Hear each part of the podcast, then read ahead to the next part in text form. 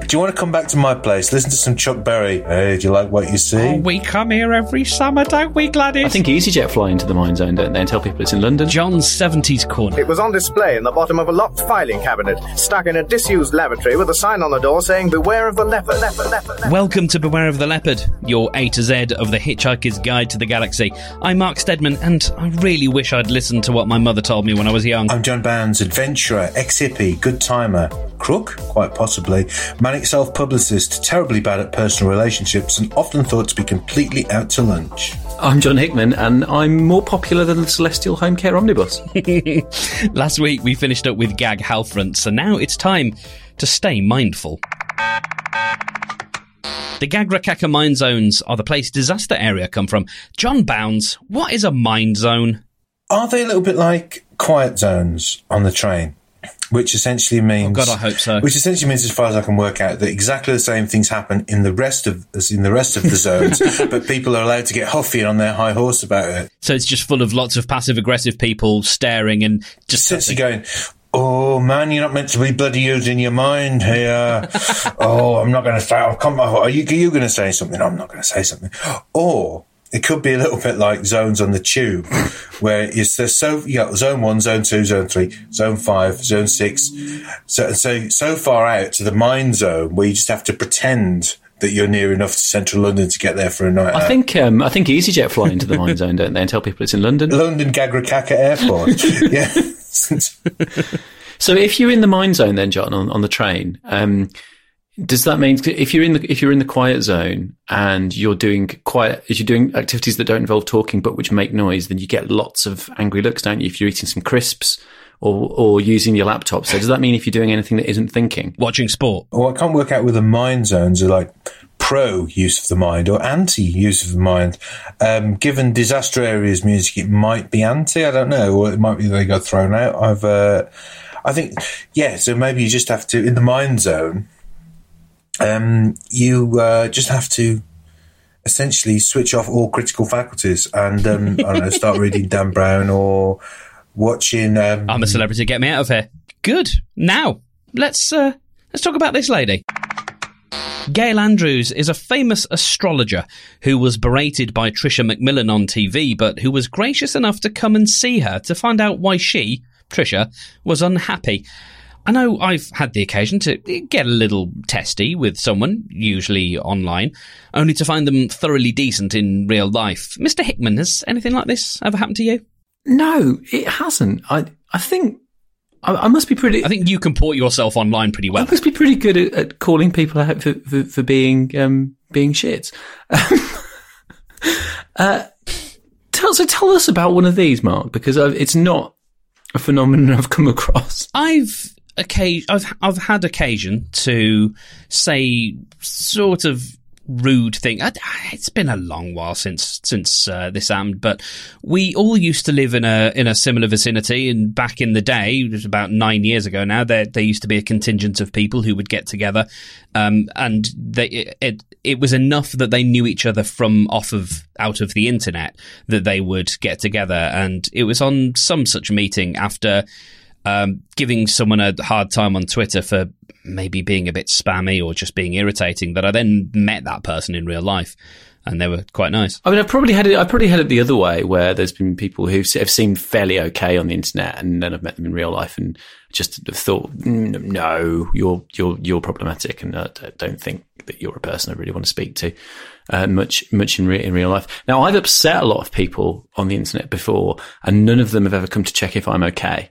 Um, so either they're very good judges of character, and I, I'm beyond redemption, or um, yeah, I don't know. I mean, like I, I have been hated by the Daily Mail on the internet, so that was fun. Oh yes, of course, because you you uh, because of the social media, ma. Doing my job, I, I actually got I, I actually got uh, emails saying that I should be ashamed of myself from from people who'd read coverage of me just going about my business of doing my job.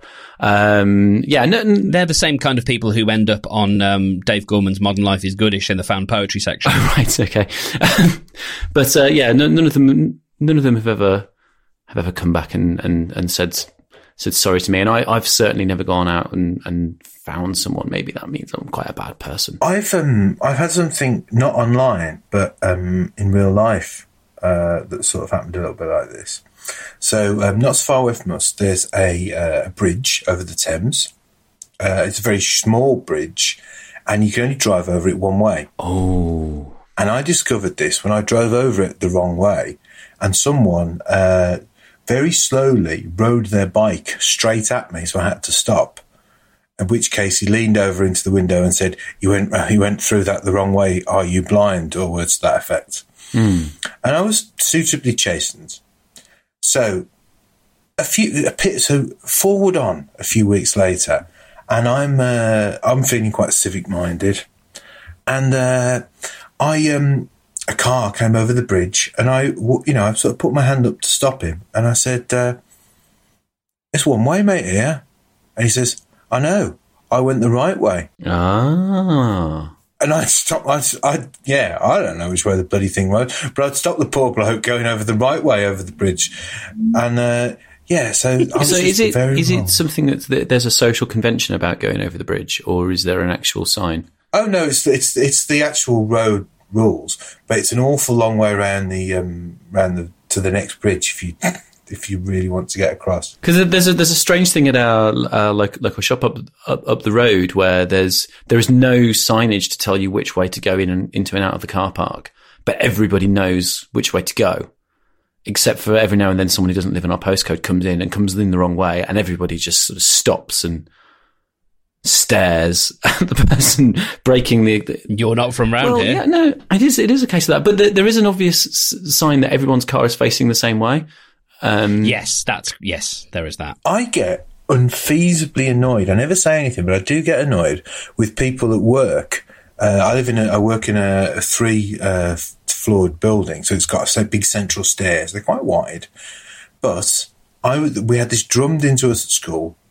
On the stairs, walk on the left. Yeah, and people do not do this. And I wonder if it's because a lot of the people who work there are not from the UK, so they're walking on the what they think is the correct side for them, and they're getting equally annoyed with me. In both of these examples, the, the, these these are quintessentially Br- British moments, aren't there? Because you know everyone's just going to just stop and be disappointed with the person coming in the wrong way, and no one's going to tell them.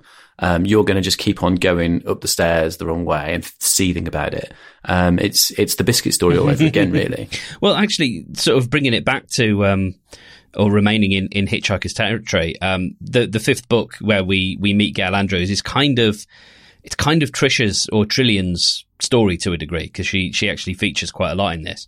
Um, and I do find the, the whole Gail Andrews encounter quite interesting because you've got this woman that was interviewed by quite a sort of hard headed uh, journalist and then recognizes this thing, this this sort of deep unhappiness in a person and wants to have a conversation about it. And I think that's there's something wonderful and and something that would behoove us, I think, to bear in mind. Uh, yes, I know it's fiction, but something it's it's a it's a nice thought to bear in mind that two people of completely opposing views, one of them like definitely wrong, um, and the other one is science. But the point is that neither person is mean or evil or bad, um, and and they they get together and they have a very meaningful conversation um, that is that it's it, it, she also demonstrates a you know a great amount of, of kindness. Um, you know, she she suddenly gets um, a call from a, a, TV station to go and do an audition in New York, and Gail Andrews is, is shooing her out the door, saying, "No, go! You know, you've got to go to this. Don't don't worry about me." And it's um, there's something very lovely there that uh, when we talk across political divides, um, and uh, you know, obviously this is this is a different kind of divide. But when we talk across those divides, we we demonize people, and there's something lovely about the fact that these two people get together and and absolutely don't do that. It's a wonderfully sympathetic bit, Mark. You're right, um, and I think considering um, what we know of what Douglas's uh, thoughts would be towards astrology, it's uh, it's very nice that he gives that sort of deeply sympathetic and the the more um, openly sympathetic role to the astrologer. Also, I, th- I like what she says about astrology. Um, yeah, the, the, the explanation for it is brilliant, isn't it, John? Yeah, so she she essentially says, well, you know, it, it's it's a nonsense, but there's but there, there's a pattern, and if you can use it as a system to make sense of things,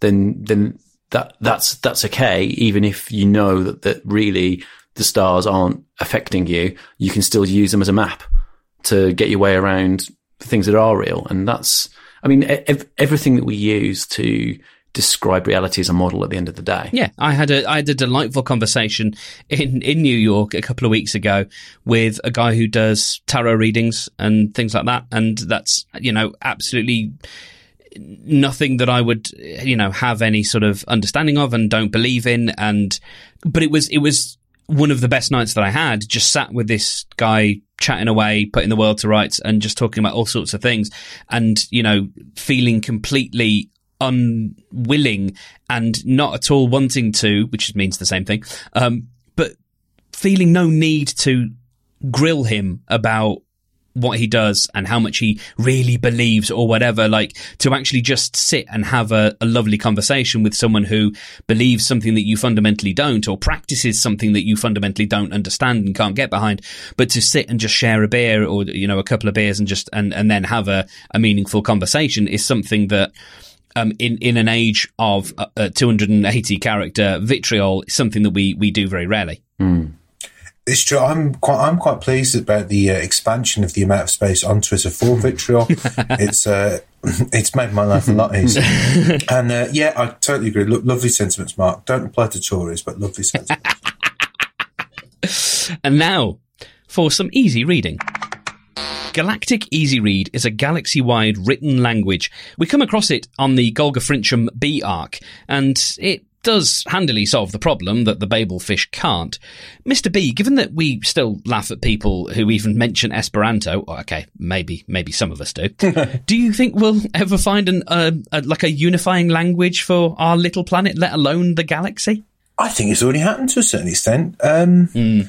Are you aware of the, the concept of international English? Yes. It's quite fascinating. It's like a business language, isn't it? Well, yeah, it's um, it's yeah, it's a it's a language, and it. What's fascinating to me about it is that most of its speakers are uh, people who speak English as a second or third or fourth language, and they've I don't know um, it's a naturally evolved subset, but it also has its own grammatical rules, which are fascinating. If you ever encountered anybody um, in a work context, there's a huge tendency for uh, um, sort of verbifying nouns in it. uh, they might invite you to a training, or say oh, we've right. done a lot of trainings. Mm or here are our learnings. Oh yeah, learnings is something I still hear now. Yeah, and some of those are creeping into um, everyday um, English, describing English. things as being addicting. There's a podcast thing, isn't there, of calling a recording a record? Yes, it's fascinating that, that, that I don't. No one sat down and done the rules like Esperanto. I think that's probably why Esperanto is laughable, is because um, you know language you know needs to evolve for people to really um, take it to heart. But it's um, I always think it's fascinating that. Um, I find it harder to understand and speak to them, uh, to people speaking international English, than they do to each other. And this, like, these are lang- international English for them is, you know, quite sometimes quite a remote and quite a distant language. They might they might speak four or five other languages better than that, but the international language is such a um, a sort of you know a defined grammar and subset that they find it quite easy to understand each other, and us English people with our idioms and um, you know uh, quirks of uh, of speech and stuff that we all kind of instinctively understand. I don't know anything about these early '60s sitcoms of which you speak completely, and I think I, yeah, it's it's fascinating. I find it really diff- I find it really quite hard. Um, written, it's fine, but speaking, you sometimes go, I've got no idea what you're talking about, and you probably speak better English than me and all that. Uh, and, and obviously, the, the international English is, is a particular thing, but there's also the the really fun thing of of people who have got a lot of their idiomatic English from from television. Mm-hmm. Uh, one of my friends at uni, um, uh, a guy that we called Norwegian Chris because he was called Chris and he was from Norway. Um, he had a Californian accent because he learned all of his English from MTV. Yeah. Um, and, um, you, you do get a lot of people who have learned a lot of their English through that. Um, and also, uh, yeah, do you guys know the thing about how, uh, Lenin spoke with an Irish accent? No. No, I did not. Tell me. Lenin spoke English in an Irish accent, apparently, uh, because he was, his schoolmaster, uh, was an Irishman. um, and so he, he, his main, yeah, his main link to the English language was, was through an Irishman. And apparently the specific Irish accent that he had was quite difficult to understand for Irish people. which, uh, which was fascinating. Um, Well, I was thinking about this sort of um, the sort of written language, and I think the only um, sort of big official worldwide attempt that we've had to communicate in a written way uh, to um, the rest of the galaxy was the Voyager um, spacecraft thing, oh, yes. on which we sent uh, a gold record with some Chuck Berry and some Beethoven on it, Yes. and as far as I'm aware, a drawing of a bloke with his tackle out. It's um, it just seems an incredible way to attempt to communicate with the rest of the galaxy. Do you want to come back to my place, listen to some Chuck Berry? Hey, do you like what you see? Well, and now, uh, let me show you to your table. Garkbit is the waiter at Milliways and he's so unhip it's a wonder his bum doesn't fall off. Mr. Hickman, is it possible Garkbit, certainly in his radio adaptation, is perhaps a little upmarket for the kind of establishment that Milliways is purported to be? I'm, I'm going to need you to help me with the question a little bit, mate. Um, Okay. so, M- Milliways is an expensive place, Yes. specifically described as being five star. Yeah. And you have a particular image in your mind of, of this particular character that's somehow at odds with that. So can you, so, so you've got the idea of him being as like a stuffy French maitre d' type. He is a very stuffy waiter. Um, um, and, and, and you think that's, that's out of keeping with, with Milliways. Is it because there's a certain cabaret element to Milliways that you think perhaps doesn't, That's almost all of it. And it's also the fact that their sister restaurant is the Big Bang Burger Chef. yeah. Um, the fact that Milliways is not a particularly high class establishment type of name. Um, and, but uh, no, a lot of it does. And, and perhaps I think, uh, the opulence as described in the, uh, book is maybe a bit showy. Mm-hmm. Um, and so, th- yeah, I, Is it a little bit American for your taste, Mark? I don't have a. Uh, no, I, I don't. Uh, that's not something that I think about. I don't think of it in that term, but I do think I, it, it is. It's interesting that you you bring that up though, because it does make me think a little bit of those kind of Frankie and Benny's TGI Fridays places, which are British, but uh, fashion themselves uh, after being American and are very, very overpriced. And that's so I'm kind of getting that vibe. I think it's something slight. I know where you're going with that, but I think it's something slightly different to that. You know, they, they talk about the, um, the very, very long, long bar. I think it's even Yes. longer than, uh, I think it's even longer than the Wetherspoons in Birmingham on Operation Street, which is very That's the longest in the world. Uh, second, uh, Yeah, it was the longest in Europe, wasn't it? Uh, second longest. Ah, okay. Um, uh, but there's, there's this 80 foot long marble bar and there's all these, these arms and it's stylized after, after a, a starfish. So it's, it's not quite that American diner thing, but it, you're right that there's a kind of a, somebody has, um, mangled the idea of, of high class through some weird devices and said, well, it, it is going to be a high class place. It, it really, really is. And, um, I, I think that the company that, uh, would, uh, would build something like Milliways, there was, um, there was a group called First Leisure, I think, in the UK, and they were the people who outfitted, uh, clubs that would randomly have a sphinx in the middle of them. That's not what I thought you were going to say. but, but like like nightclubs that that would that, that would have kind of plaster of Paris um, statues in them, Right. Uh, and, and and and these sorts of things. Now, I don't want to um, don't want to go too too local on this, but I'm talking I'm talking about the Dome in Birmingham. If you've been there, Ah. um, these sorts of cavernous cavernous places with some spaces where you can get hidden and a kind of, of an idea of opulence about them um, that is kind of tacky, uh, but people can can buy into and is quite those common denominator. It also it reminds me of a cruise ship. Have you ever been to uh, the Trafford Centre in uh, Manchester, the shopping centre? No, It was um, when it was designed in the sort of uh, built in the in the eighties um, uh, or, early nineties. They were very hot, and they uh, they, they did a thing on the inside where they uh, there's a, the ceiling changes colour and stuff depending on what time of day it is. or if there's been a tragedy. Yeah, or, or if uh, the RAF come to redevelop the city again.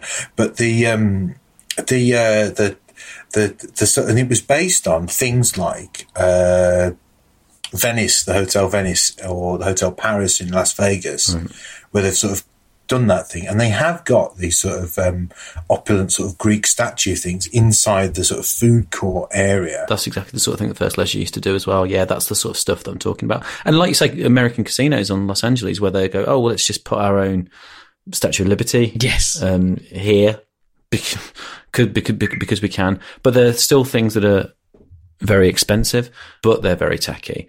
Um, but but it does remind me. It does remind me of the idea of a cruise ship. I've not been on a cruise ship. I think a cruise ship is a good is a good analogy. Uh, anal- analogy, um, and uh, uh, to to be slightly un, unkind, I think there's an air of what happens when the apprentice candidates get given a certain budget and then have to build what they think is going to be a classy restaurant. Yeah, So I'm, as so often happens, I'm about to uh, pull rank to and uh, pull focus to Britain in the 70s. okay. It's John's 70s corner. So think about Douglas when he's writing this. In the 1970s in the UK, there were only perhaps two or three types of places where you could go out for a meal and a drink. Um, you didn't get food in pubs. You might get a cheese cob or a, a pickled egg. So you've got your butt. So, or the other places you could go were either um, sort of like uh, Angus steakhouses, or essentially you could go, perhaps as uh, Douglas sometimes did with the richer end of his family, to something like the Dorchester. So there are only these sort of two. Um, These, yeah, these two colours to, to, to draw from. yeah, these two sort of stock um, service. You've either got the uh, gruff bar, gruff barman or landlord, the sort of jo- jovial mine host. What time's the uh, going to the match later, sir? Stout yeoman of the bar. Or we've got this, uh, yeah, this snooty pretend uh, French um, dinner suit, dinner suited um, sort of sort of man. And I, I, I wonder if if that's a little bit of it. Could you? Is it just simply there were no uh, archetypes, to, other archetypes to draw on? Uh, Yeah, I, I think I think that that is it. I mean, I remember my, my parents taking me out for a, a meal as a treat because uh, I'd passed me eleven plus, and you're right. It was kind of it was a it was a strange thing to go to because it was this kind of anachronistic. Even even then, there wasn't there wasn't anything between the pub and the restaurant at that stage. Um, and, and we didn't have the sorts of chain restaurants you probably had had in England by then. But um, yeah, it was it was a bit kind of overly formal to go to when you were eleven. Um, it was very nice, but um, the waiter, I, I, I, I think, is right for the establishment because I think the establishment would want a waiter like that. Mm-hmm. Um, and I think that that ties to what what John's saying is it is it is a restaurant, not a pub. Even if the things that are in the restaurant don't wholly stack up and wholly make sense, even if it's not as expensive and as opulent as its five star rating suggests, even if it is a bit tacky and a bit and a bit cabaret, that waiter still is is in, is in the right place. And on on a, on a cruise ship, you have this weird thing where they they are doing kind of cabaret, but everyone's wearing a dinner suit. Yes. because they've all bought into this vision of this idea that this is special occasion for your two week big holiday to the Bahamas. Um, so, so, so put on, put on your dinner suit and you're still going to have a mass catering buffet, the same as you'd have when you weren't wearing your dinner suit. Uh, but we're all going to be pretend, pretend that we're French and then someone's going to do some blue jokes.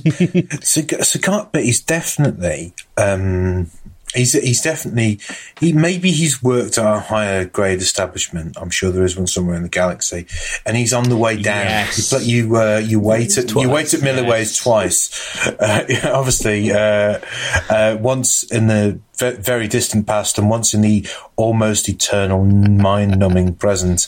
Um, but the he's yeah he's had a better job. This place is he knows it's beneath him. He knows all the customers are beneath him. They're nouveau riche. They are um, anybody can get there. it's, it's totally democratized by the by the model where you you invest money in your present so that you can go there in the future on the compound interest f- from it. So it, it is hundred percent that kind of accessible, affordable opulence. And one of the things I was thinking about um, every time I've seen uh, the scene in the in the TV show, and every time I read the uh, restaurant of the universe stuff in the books as well, is that actually probably properly posh people wouldn't be seen dead there. Uh, but but rock stars would be seen dead there, Yes. for tax reasons. Yeah. Um, they would literally be seen dead there. Matt, you know, Matt's uh, Garkbit's got uh, a drink problem. He's only got one uh, dinner suit. It's probably got some unsightly stains uh, in different places. He's um, yeah, I, have got. A, I've, there's a. If you've ever read uh, Orwell's Down and Out in Paris in London, mm. I'm just going to say that, man. Well done. yeah, the um, this place has failed its hygiene rating, hasn't yeah, it? Yeah, oh god, like yeah. The Hotel X. There's a there is a. He's got a sticker on the front uh, uh, as facing out towards the end of the universe, where it's just it's got a it's got it's got to put up the one uh, rating from one to five. The um, there are two portions of it. The the one put the Eng- the London bit uh, essentially Orwell being a tramp in in England in the sort of in the thirties. Terrific, isn't but, it? Um, in the the Paris of it is uh, part of it is. Is, it's this sort of underclass of people who are propping up the sort of opulent uh, French hotels or the supposedly opulent French hotels. The and the stuff that's going on is uh, it's just it's brilliantly described how absolutely filthy and seedy and disgusting and degrading and just that thin um, dividing line between the opulence that um, uh, Zaphod and the guys think they're getting hmm. and what's going on in the kitchens. Even if it wants to be eaten, it probably doesn't want to be washed. so, since it's leading up to Christmas at the time of recording, I thought it might be interesting to have a look at seasonal topics within the Hitchhiker's Guide uh, universe. It's not something that we come across very much. There's very little talk of actual celebrations around deities or, or seasons or anything like that. So, where do we think? Why why do we think that might be missing? Where do we think it's gone? I can tell you where it is. I can tell you where Christmas is. Simply because I went onto my Kindle and did a quick search to see where, where Christmas is mentioned. Um, Fenchurch's brother yes gets her a Christmas present. Does anyone remember what it was? Uh, no, I actually. Um... It was a medical dictionary. Oh, that's quite a good present. well, they have a conversation about what a great present it is, yeah.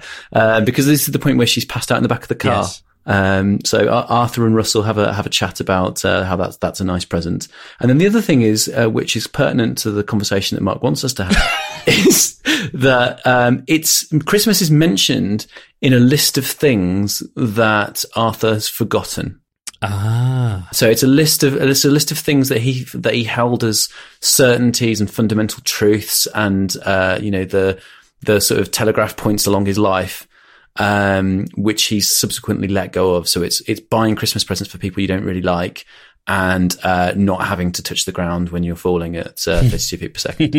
uh, th- th- those things are, are, in the list of, of, Christmas, and that's the only time the word Christmas is mentioned across the the. I think I think I've got the Colfer book in my edition. I'm not sure, but mm-hmm. certainly across five books. One of the things I think I appreciate is, um, as much as I do enjoy Terry Pratchett, part of what he did with the Discworld is make lots and lots of uh, analogies to yes. the world of the humans or the well the, to, to Earth because I guess they're humans on the Discworld. Yeah, anyway, because the Discworld is a world and mirror of worlds. Yeah, absolutely. So it, it very much those kind of things. Uh, you know, there, there's Hogswatch and there's there's you know that that kind of stuff. There are countries that work a little bit like the countries we're familiar with. And mm. that works really well on the Discworld. And it was, I think it would be something you would expect to see more of in this kind of book and I, uh, or this kind of series. And I think it holds up well that we don't actually get lots of that. We don't get lots of intergalactic equivalents of bingo or whatever. You know, I think so. I think you know the absence of a holiday like Christmas. Um, for a start, it stops it being like the Star Wars Christmas special, which yes. you know, is, is certainly a good thing. That's exactly what I was thinking, mate. that, that, he has he has seen that happen at this point as well when he's writing these. The holiday Christmas special has happened, and we have had to see uh, what Wookiee Christmas is like. Yes, um, and we we do know that it doesn't end well. You know, uh, kind of a Wookiee grandma is sitting in the corner farting, and uh, Wookiee mum and dad have had a fight, and uh, they're all watching Wookiee Mrs. Brown's Boys, Mrs. Wookiee's Boys. Oh, to be sure. But no, but there, there are in this um, series lots of um, holidays that on the different worlds in their own different ways. So yes. the um, Sirius uh, Cybernetics Corporation Complaints Department uh, had the word "share and enjoy" on top of their building, which sank uh, killing the young uh, people. And the, now the words that say in the planet's native tongue, what do they say? Go stick your head in a head in pig. your head in a pig. Yes. so that so they illuminate that on festivals, and it doesn't also um, Ford. Uh, arrive in mostly harmless on the world where the guide is. Yes. During the middle of a, a, a festival they're playing, was it Hunt the Wocket or The something? Wocket, that's exactly what Yeah. what it is, I believe. Yes. And also, of course, we've got the more traditional festivals where old Thrashbarg is going to tell you the stories about the coming of the, uh, the perfectly normal beast, which is very of like a harvest festival type Yeah. Very much. uh, a thing. And I, th- I think the, the the universe is richer for letting the uh, the calendars of the worlds breathe on their own a little bit. Yeah, and they he he had enough imagination to be able to create these and have enough. You know, we, we can understand the idea of a of a harvest. Um, what Stephen King called the Kala in uh, in his Dark uh, Tower series, uh, or the Kala, and um, but but not going too far by making it piece of observational comedy. We all should always run away from uh, observational comedy, Mark, because uh, what's all that about? Uh, Could could we argue that the end of the universe is a sort of a sort of a perennial. Well, it A wouldn't be celeb- perennial, yeah. but some some kind of a celebration. well? I wish it could be the end of the universe every day. Yeah, only to the very, very richest among us. this is one of those occasions when you really wish Danny was here because me and him went, and he's not here. We went to a, a, th- a thing where it was Christmas every week on a Wednesday. Uh, because we went to a fading Pontins holiday camp, which is uh, like a seaside um, like section of chalets with a cabaret room, a bit like a really more down market Milliways. um, I think we've, I think we've actually described a Pontins in a previous episode. Yeah, and they completely and utterly uh, lost the eye track of what they could do for entertainment. So they decided that every Wednesday would be Christmas. And in the summer, and they'd put Christmas decorations up and they'd play Christmas records, and like Santa would come out to the kids. And um, Did they actually re-record uh, Christmas Every Day as Christmas Every Wednesday? Did they do that? they should have done. And we asked the barman uh, why it was like that, and he said, The bloody Morris dancers picked this. And he gave us no more. do we think the end of the universe is uh, a festival holiday in this in this sense, or is it some sort of I think, I think, that, performance? Is it like going to Hamilton? um, in that you probably only do it once, um, because you can probably only afford to do it once. and it takes ages to get tickets, apparently. I think not. I, I really like that idea. The only reason I think not is because there there are probably very few people that would that would be around at the end of the universe. So the only people who would be experiencing the end of the universe are those at Milliways, and a holiday is something that you experience on a regular basis. You know, it could be every four years or it could be, uh, you know, every year or whatever. Um, and so it, it, would only be a holiday to the like the 0.000000001% of the galaxy who can afford to keep doing the compound interest thing um, mm. and and going back and forth to uh, to Milliways to keep going. Every, you know, oh, we come here every summer, don't we, Gladys? Yes, we do. We love it. Oh, we wish it could be the end of the universe every day. Mark, you'll you'll be better at uh, telling me whether or not which came first. Um, but the Milliways sequence and talking of Christmas, it reminds me of the Christmas in Heaven stuff from uh, Monty Python's Meaning of Life. Yes. Um, and I'd, yeah, I try. I can't try to wrap my brain to think out which which came first. Uh, it would be um, it would be Milliways. Milliways, wouldn't it? Yeah, because uh, Meaning of Life was about 1988, I think. Oh, 88. Gosh, I think it was. I think it was a fair bit later.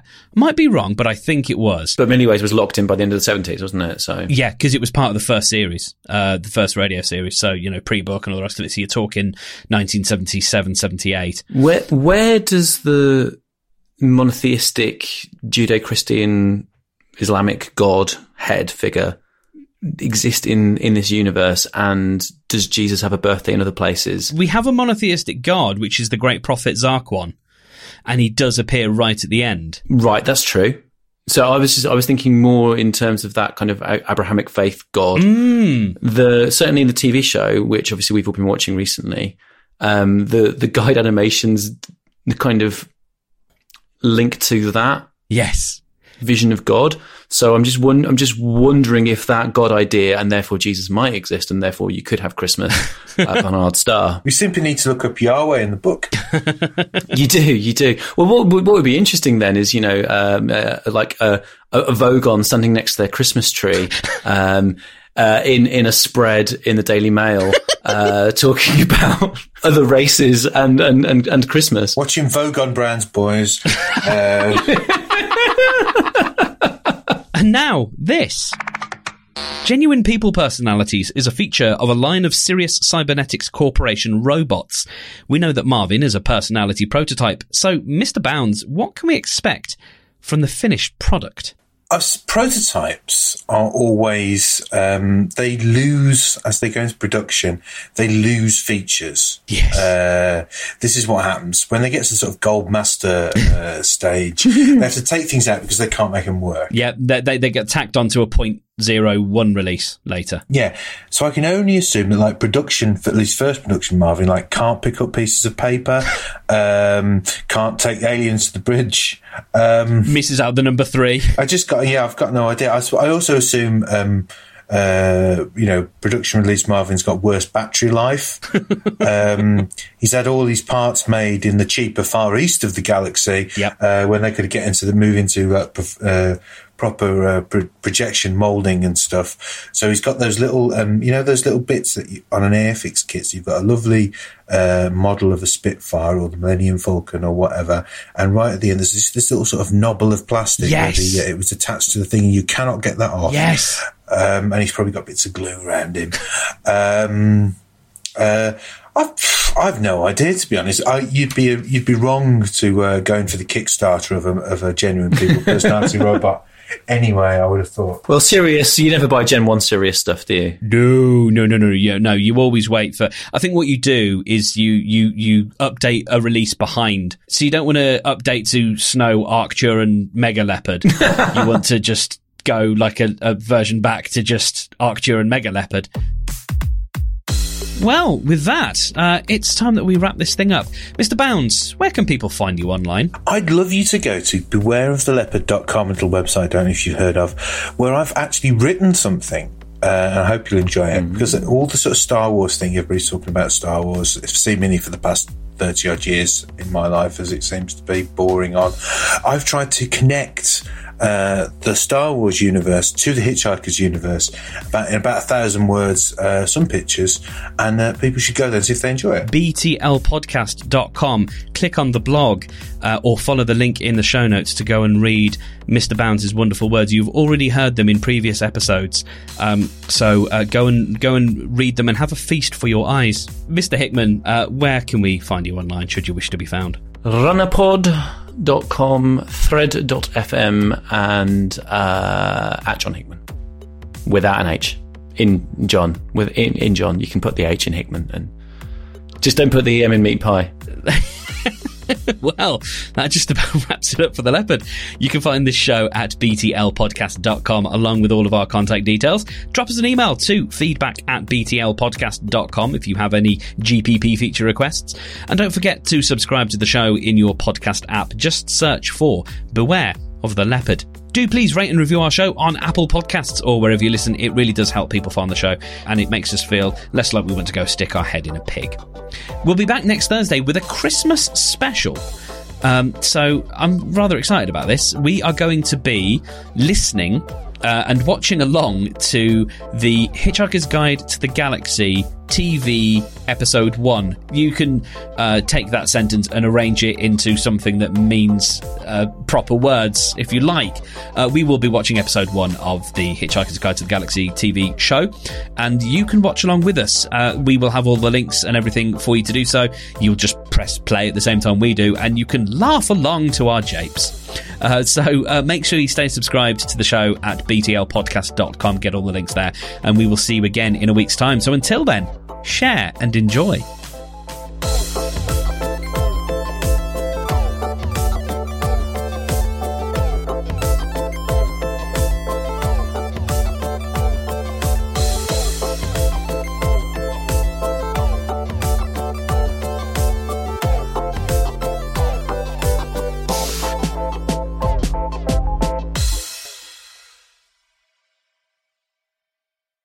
Welcome to Beware of the. Oh man, I just had a cat uh, tail in my in my eye right as I was reading my script. I should know it off by heart by now.